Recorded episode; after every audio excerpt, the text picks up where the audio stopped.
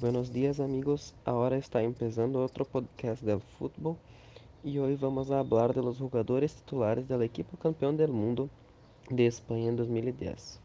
Empezando por Casillas, el gran portero del Real Madrid y que para muchos es uno de los mejores de la historia.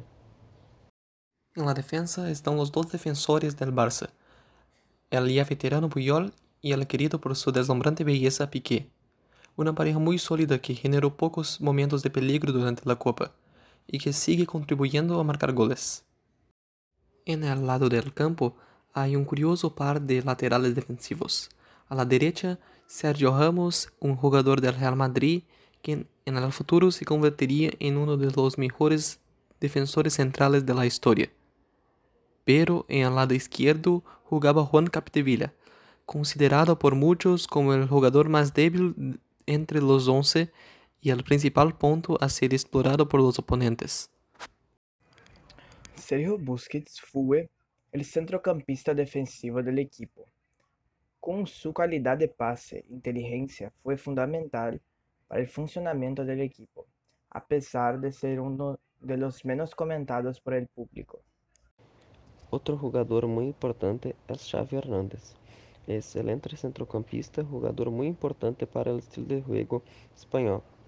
Creó un doble considerado entre los mejores de todos los tiempos con Iniesta, en el centrocampista la selección nacional y el Barcelona. Andrés Iniesta, la pareja inseparable de Xavi Hernández, es considerado uno de los jugadores más cerebrales de todos los tiempos, jugando con mucha inteligencia y visión de juego.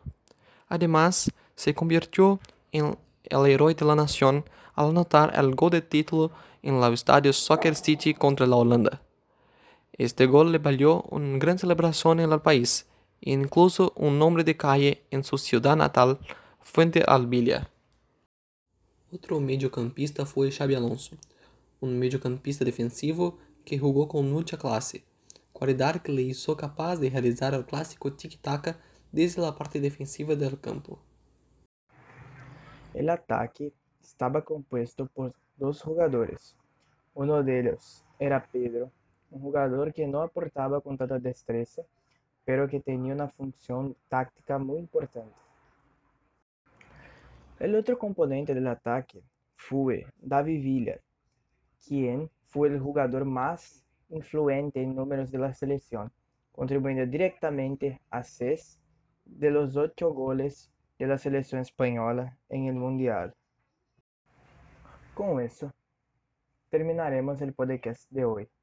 Mañana traemos otro análisis de selecciones, desta vez la destacada selección de la Alemania de 2014, campeona de la Copa con sede en territorio brasileño.